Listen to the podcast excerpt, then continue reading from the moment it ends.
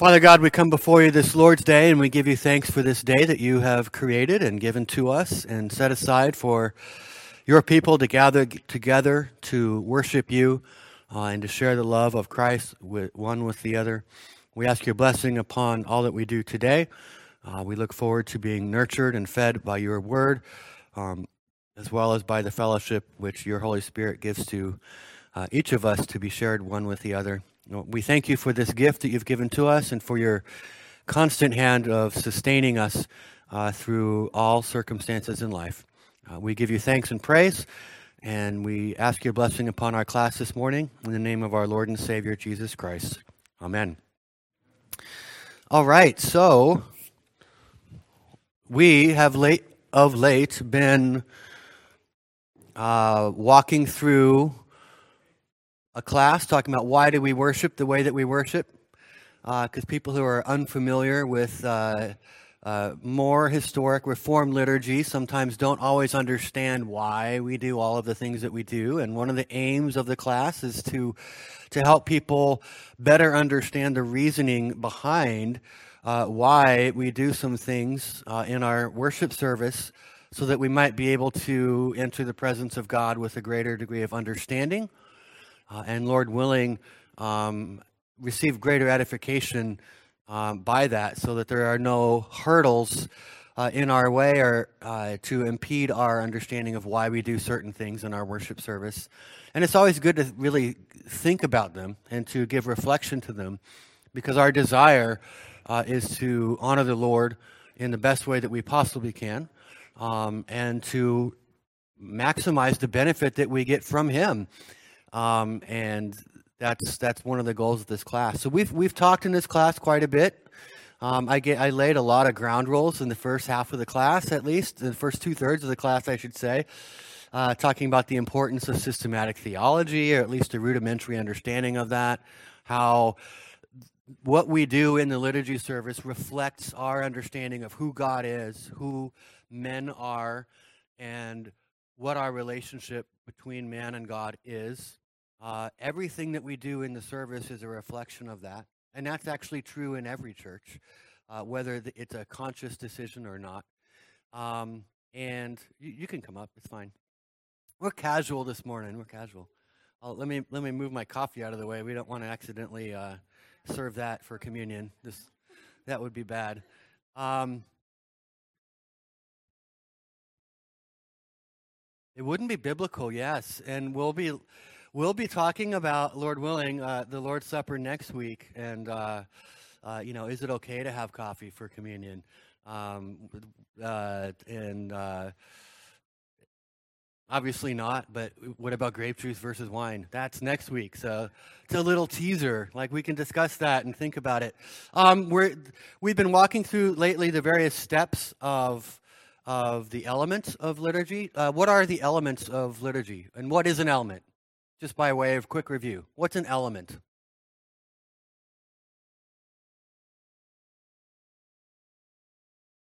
Okay, so an element is a basic core principle, something ex- explicitly commanded or uh, very strongly Im- implicitly derived, such as uh, giving of alms and offerings. Um, something that's commanded in Scripture that we do on the Lord's Day. Uh, it's something that we we need to do in order to be biblical. Uh, what what are the different elements? There's the the preaching, the, the reading, teaching, preaching, and hearing of the Word of God. Um, that's that's one element. The singing a song, hymns, and spiritual songs. Prayer,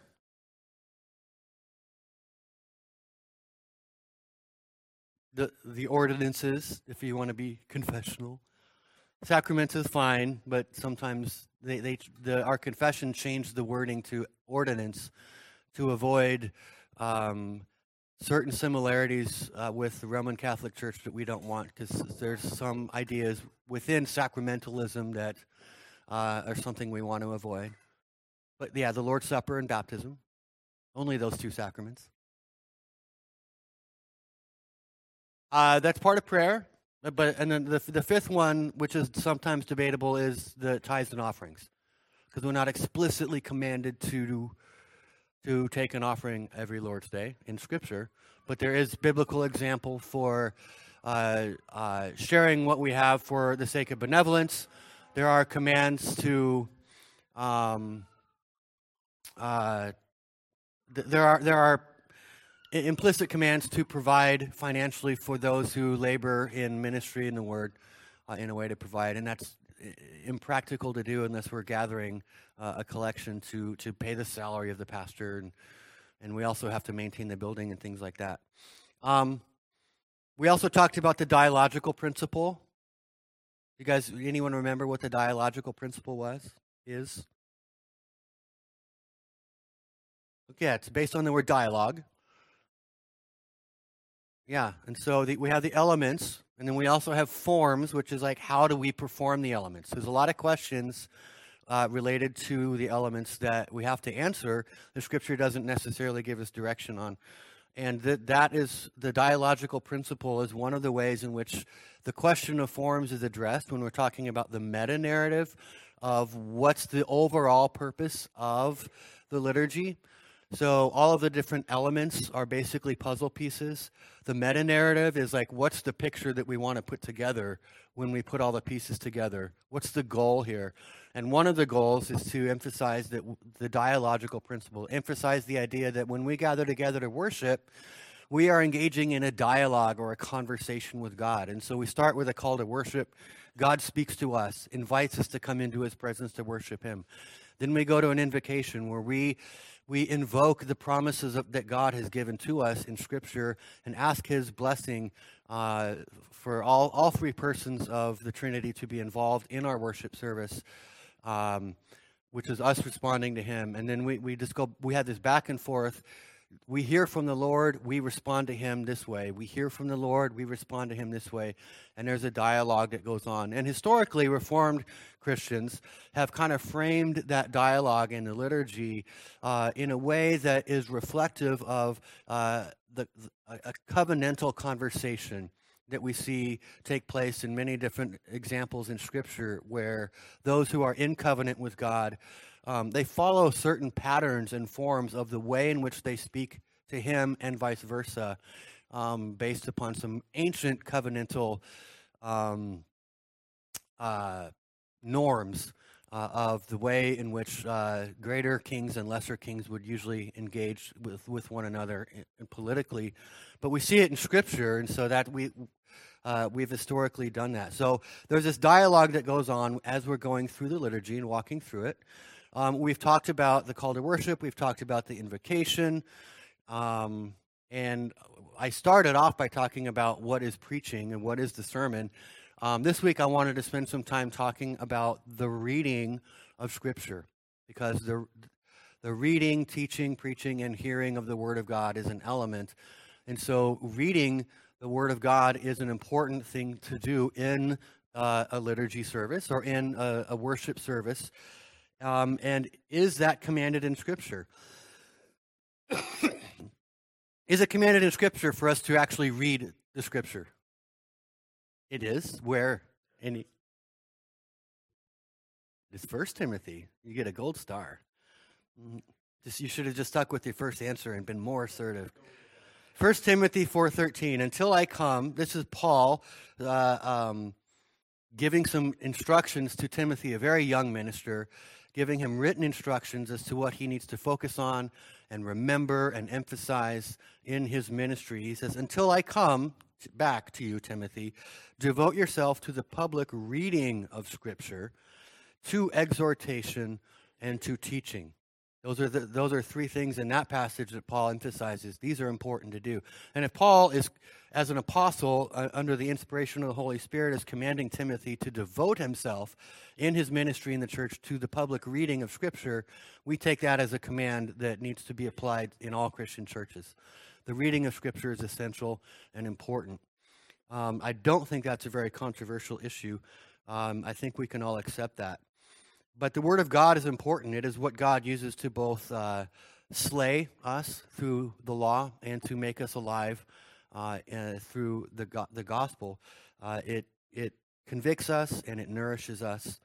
Um, it strengthens our faith. And the reading of the Word of God is essential and important, which is why we do it on Sunday mornings. So, we know that we ought to read Scripture in our worship service as an element, but what about the questions of forms? How should we go about it? Which portions of Scripture ought to be read in the service and why? What length of a Scripture reading should we have in the worship service and why? Where in the service, where in our liturgy should the Scripture reading or Scripture readings be placed? given the, the meta narrative that we're aiming at, and why. Who should do the scripture reading and why? Should it only be the ministers? Should it be uh, officers? Should it be um, uh, any man in the church? Should it be a select number of men in the church? And why? This, these are questions that, w- that have to be answered in order for us to actually observe this element. Um, should the congregation, here's an interesting question as well, should the congregation listen to the reading of Scripture, or should they sit there and follow along and read along in, in their Bibles with it? Have you ever thought about that question and why? It's an interesting question.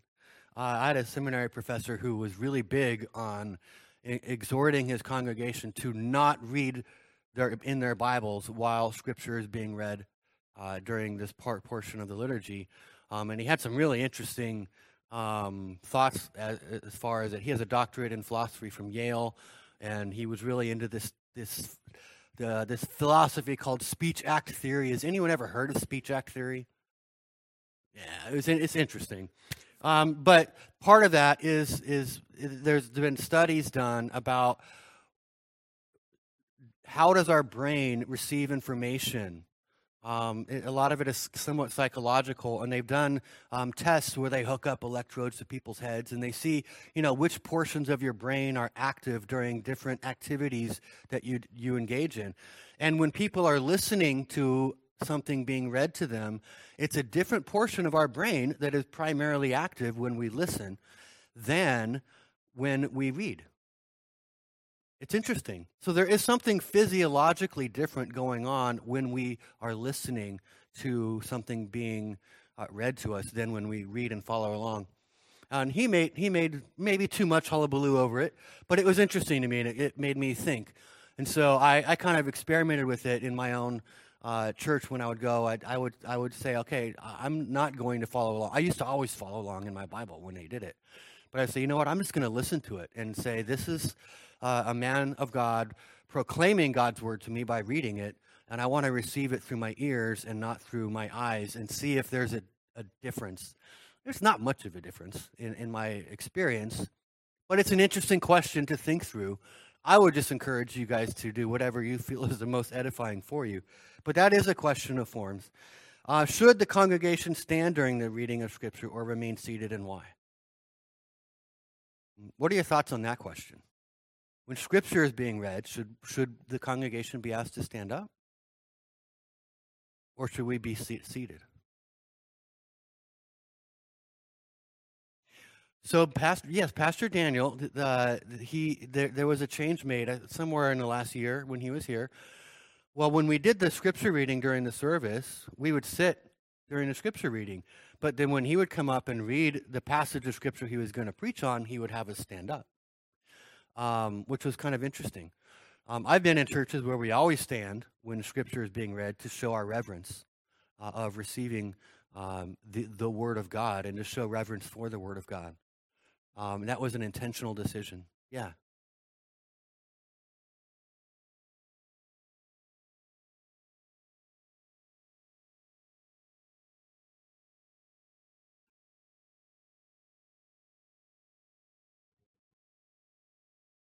Well, I think some churches would ask you to stand uh, for certain reasons. Other churches may ask you to stand for other reasons. Um, some want you to sit for different reasons. Um, so, for example, um, in several churches I've served in in the past, we had uh, a reading of the law and then a reading of the gospel. And when we had the reading of the law, we asked the congregation to stand up because we wanted them to recognize this is law. This is God calling us to action. We are being called by God to obey this law. So we had them stand. And then later in the service, when we had a reading of the gospel, we said, We want you to sit down because the gospel is the proclamation of what Christ has already accomplished for us. You're not being asked to do anything, Christ already did it. We can rest when we hear the gospel. So that was an intentional, and we communicated to the congregation why we stand during the law and why we sit during the gospel. So that's a different reason. And, and different pastors or ministers may have different reasons for why they would prefer standing versus sitting. Um, and it's not as though Scripture commands either one, but a decision has to be made. Are we going to ask the congregation to stand up, or are we going to ask the congregation to sit down? You have to choose one of the two. Uh, otherwise, everyone will kind of be like this during the, and that, that, that that's hard on the, the quads, you know. Um, it's, it's, it's a question that we probably don't think about or give too much thought to, but it's a question that needs to be answered in one way or another. And my my contention is that any any question, even such a, a seemingly insignificant one as that, ought to be thought through uh, and addressed with pedagogical intent. We want to teach the congregation something important that we believe the congregation needs to understand even in such a simple thing as sitting or standing. So when we had them stand during the reading of the law, we wanted them to understand this is law. You need to do these things. You're required to do these things. You're obligated to do these things. And in sitting, so there was there was a pedagogical reason. There was a teaching reason. There was a something we wanted the congregation to understand. Um, yes.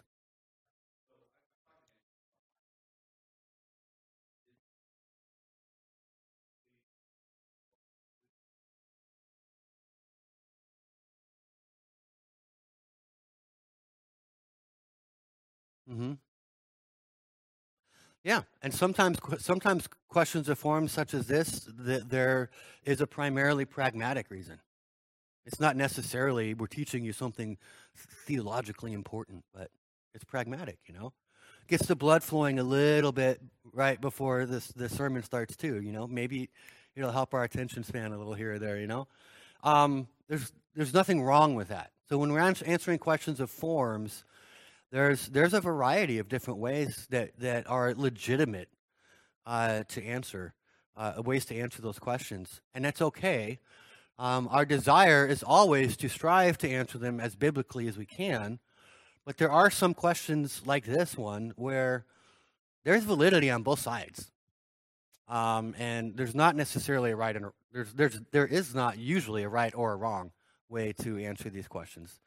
Um, there could be some outlandish ways that, that people would try to answer the question that we would say that's wrong. You know, you wouldn't ask the congregation to stand up and turn their back uh, while we do the reading of Scripture. I mean, no one would even think of that. So there, there are ways to answer it that I would disagree with. But for the most part, the ways that most churches do it, there's not necessarily a right or a wrong. But it's good to reflect on it and to think about it. Okay, so those those are some of the questions of how of forms.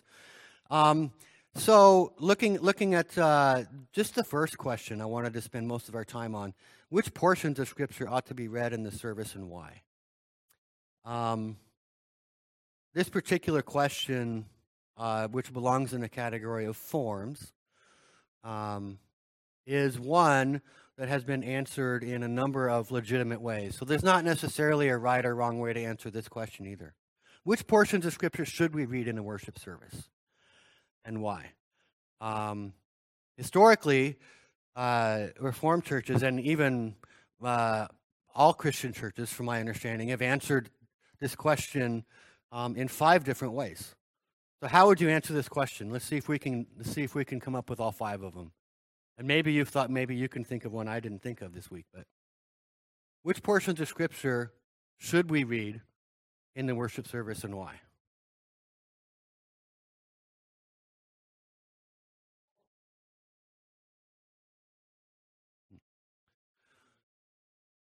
Okay.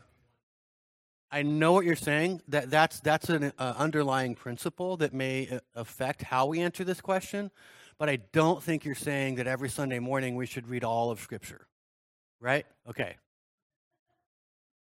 Otherwise, by the time we finished, it would be time to start the service next Sunday.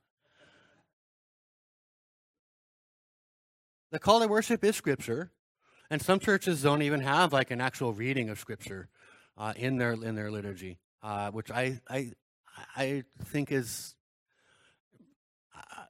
I, I, I don't I don't prefer it. But there, but there are uh, portions of Scripture that are peppered all throughout the liturgy. The call to worship is usually Scripture. When we do the declaration of pardon, that comes from Scripture. The benediction, more often than not, is a quote of Scripture. Um, there are quotations of Scripture here and there. We do a reading of the Scripture uh, of what we're going to have the sermon preached on as well. Um, but should we also have more reading of the Scripture? And we do in our church. And historically, most Christian churches have a portion in their service where they do an actual reading of uh, scripture that is not what's going to be preached on that Sunday. So, how do you decide which which passages of scripture to to do and why? What are different ways that different churches do this?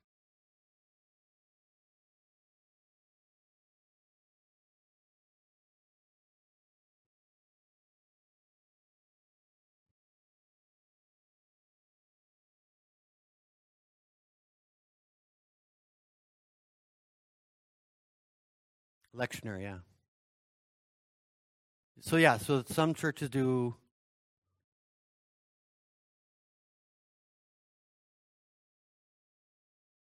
So there's a there's a an annual schedule. Sometimes it's it's uh,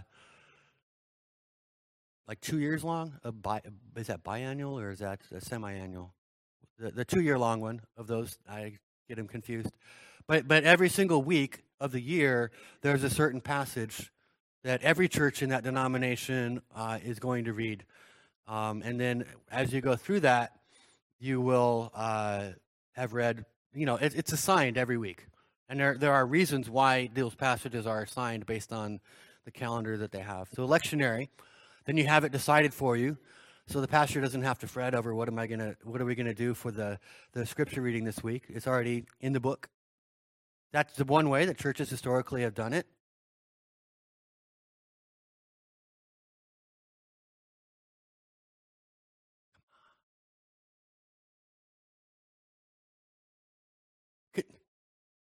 Consecutive reading.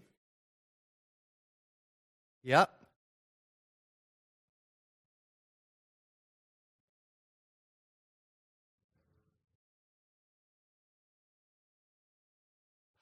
You know what? That would be number six. I did not think of that one, but there are.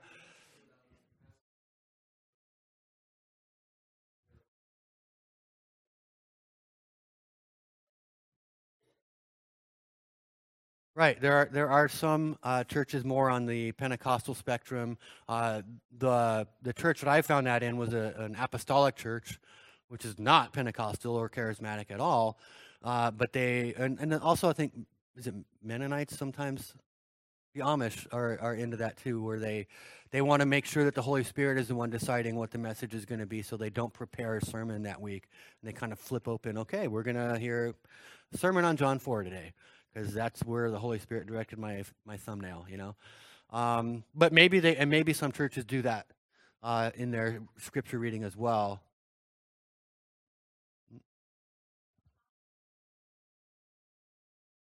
topically.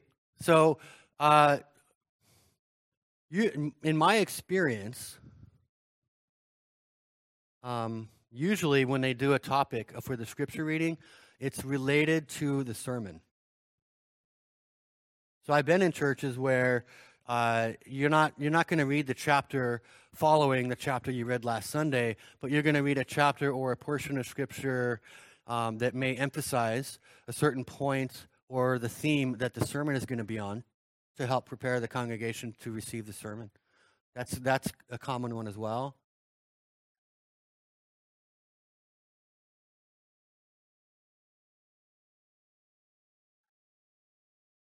Mm-hmm. So some churches that kind of switch to doing that, they're kind of like flipping up to the lectionary type model uh, when they do that, and it's okay to do that. Um, so the consecutive, I guess there's two different ways to do the consecutive. Um, I'm going to throw, we all can remember the random one. We're not going to spend time talking about that. Uh, but there's a consecutive uh, A, and then there's a consecutive B. so we do the consecutive A, where we just do the next chapter after the one we did last week. Another another way to do it is like the consecutive, consecutive, but it's uh, they do an Old Testament and a New Testament. So it's the same thing, but they have two different readings uh, throughout the service, and they they the, the, the church I went to in seminary did this, where they uh, they had a, a, a, passage from the old and a passage from the new uh, for reasons, and then the fifth. I mentioned it this morning already. Why did I have why did why did I encourage people to stand in one reading and sit during the other? Law gospel. There you go. Law and gospel reading. So that's kind of also topical, sort of. I mean, they kind of bleed together.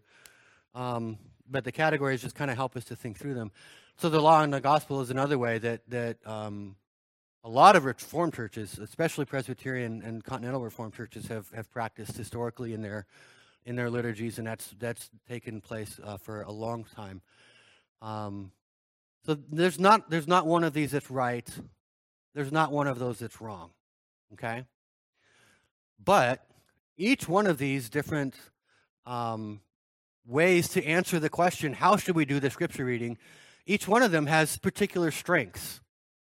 And each one of them has particular weaknesses.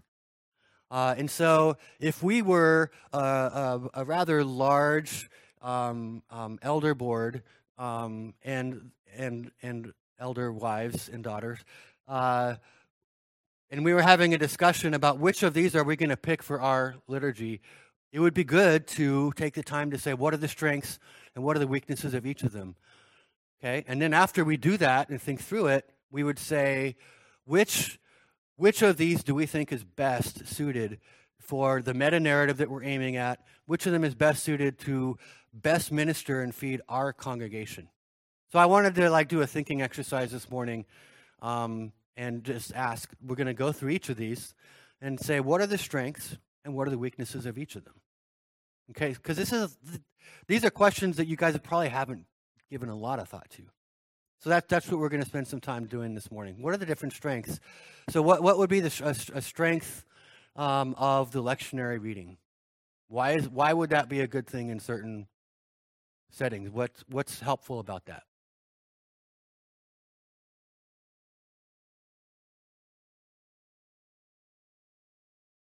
Their, their lectionary gets them through the whole Bible in every two years. That's not like a Bible reading plan, that's their lectionary. They, they must be a, a lengthy, lengthy reading. Yeah.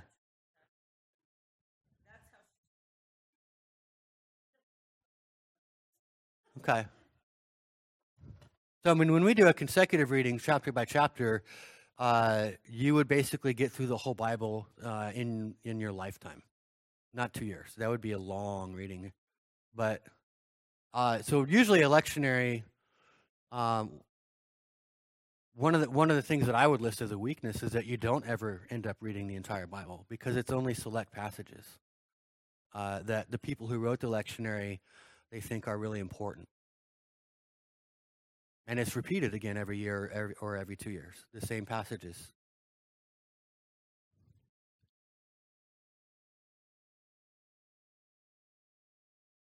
Mm-hmm.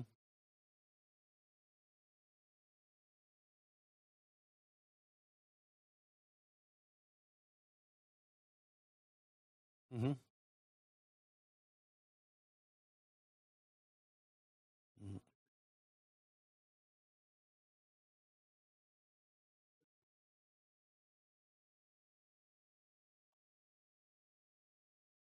Okay? So that's a strength. When Christmas is on people's mind, a few weeks leading up to Christmas in the lectionary, you're going to have different readings uh, related to the incarnation of Christ.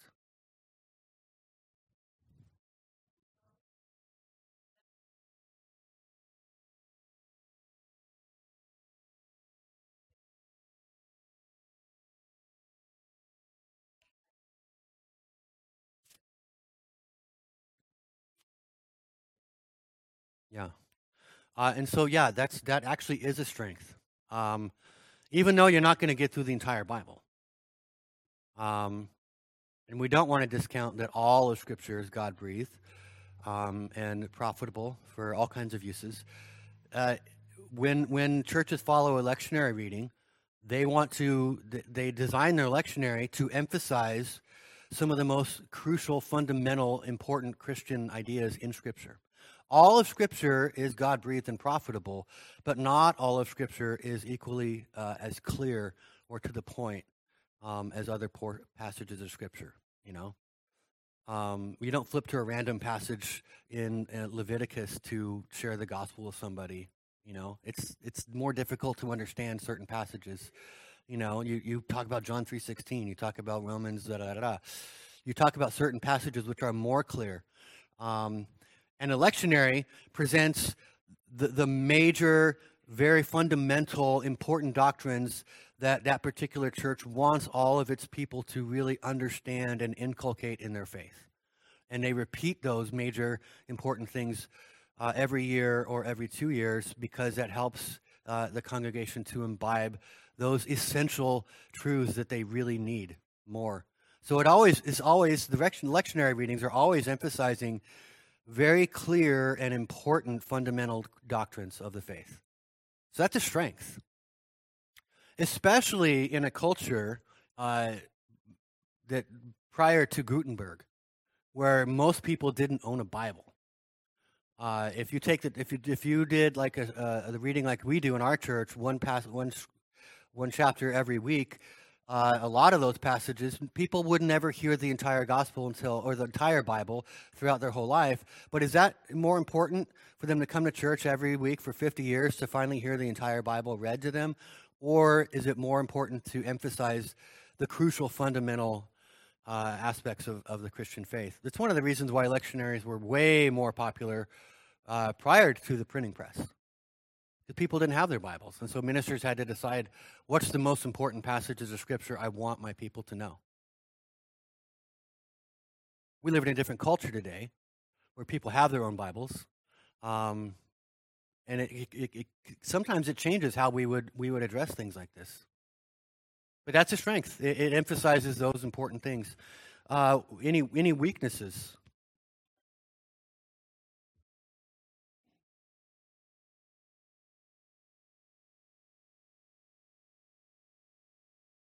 Yeah.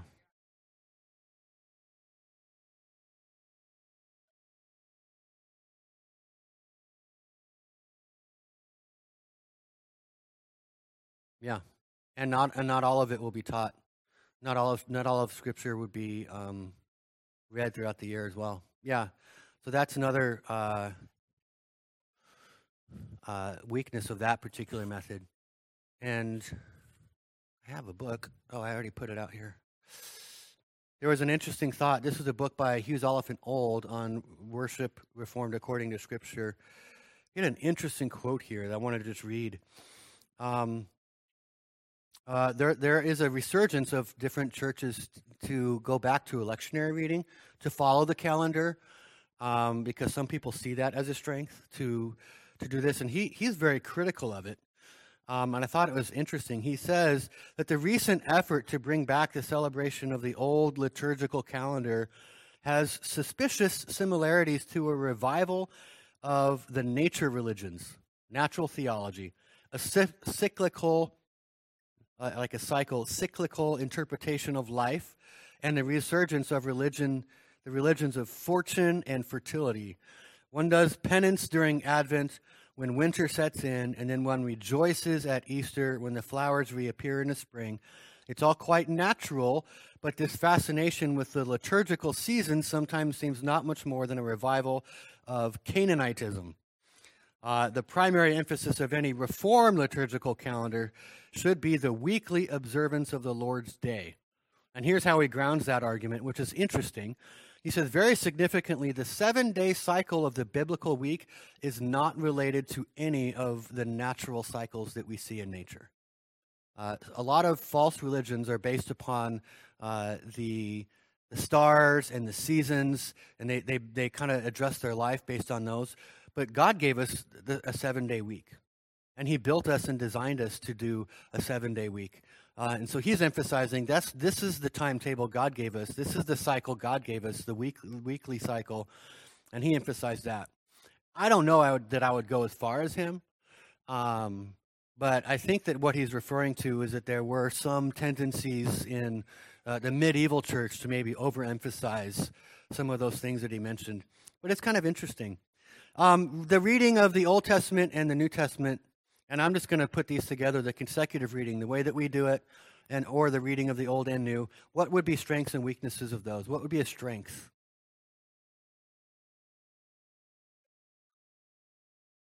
You're going to get context because you heard what you read last week and now you're reading it. Yeah, reading a, reading a passage of scripture out of context can be a very dangerous thing uh, because it might seem like something is being emphasized in that passage where if you read it in the context, you're like, you know what, that's not actually what was going on there.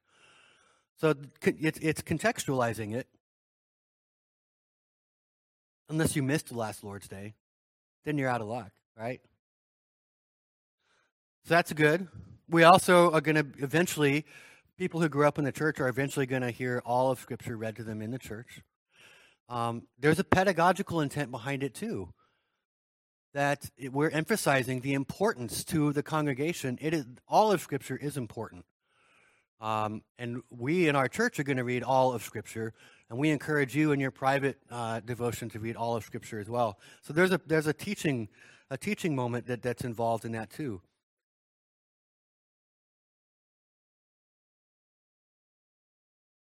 What what would be a weakness?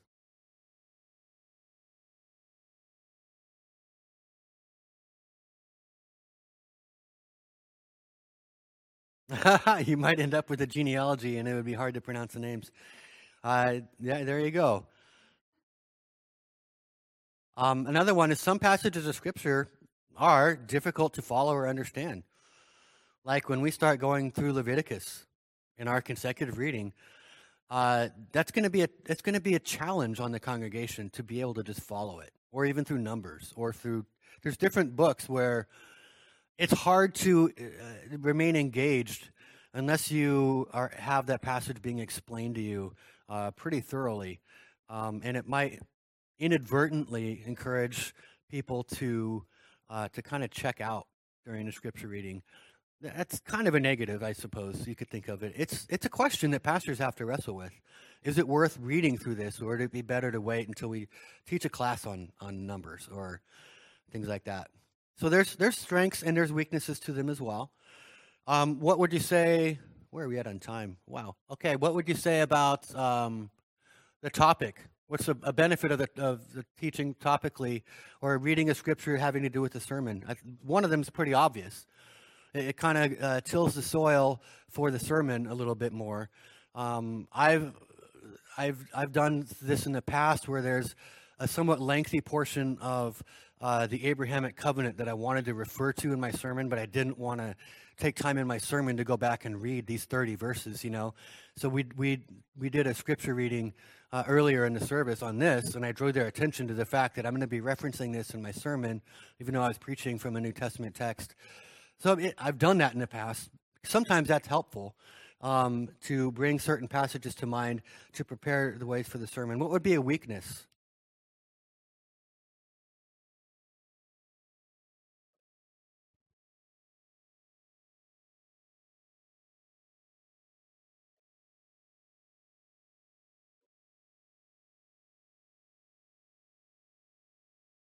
Yeah,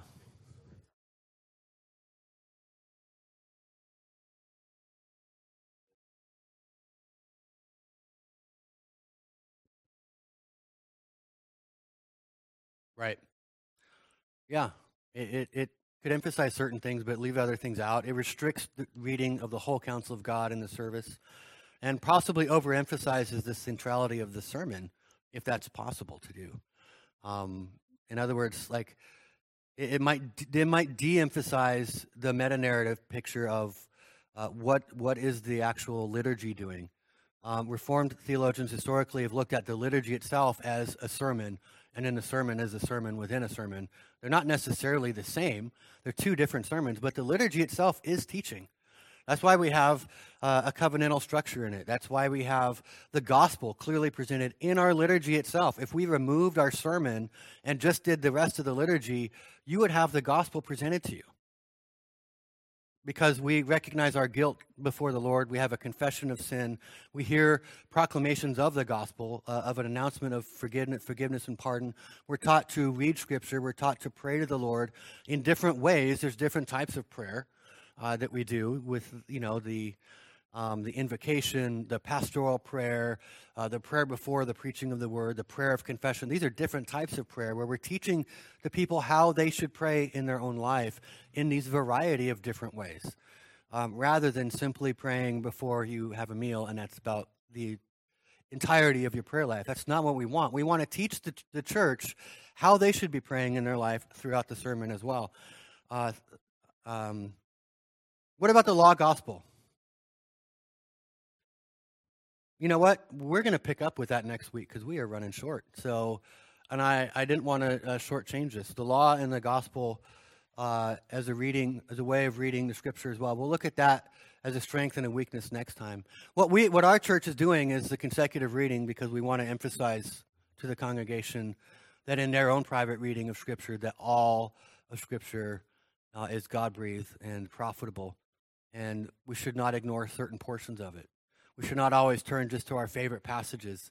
We shouldn't always just read uh, portions of Scripture which, which happen to bolster up our own hobby horses, uh, which is a tendency I think that we all have in our own lives. Um, all of Scripture is important, uh, and it's important and good for us to uh, to do that. Any thoughts or questions from this week? I know we didn't quite finish up, but any thoughts or questions? Did you guys realize that there's so much thought put into just how to decide these little portions of the liturgy? It's thoughtful. Uh, it's very intentional, or it ought to be very intentional. Um, and there's a lot of pastoral care that needs to go into making these decisions. What is the best for our church? Um, and uh, we should be thankful for the elders that we have who've given a lot of thought to these things um, and are doing what they believe is best for our church. Let's close in prayer. Father, we come before you and we give you thanks and praise again for who you are and for giving us this gift of your word. Uh, we also thank you, Father, that we live in a day where we all own our own Bibles and can actually read your word uh, every day of the week if we desire. We know that there were many times in the past where that was not possible. There have been many churches in the past, Father, that didn't even own a Bible in the whole congregation. Uh, Father, we thank you for the gift of your word. We thank you for the gift of the ministers that you have sent to us to proclaim your word to us, to read your word to us, to teach it, to preach it. And we thank you especially for the gift of your spirit, Father, who plants the seed of your word into our hearts and causes it to grow uh, and to flourish. Uh, we thank you for these things, these wonderful gifts you've given to us. Uh, in the name of our Lord and Savior Jesus Christ. Amen.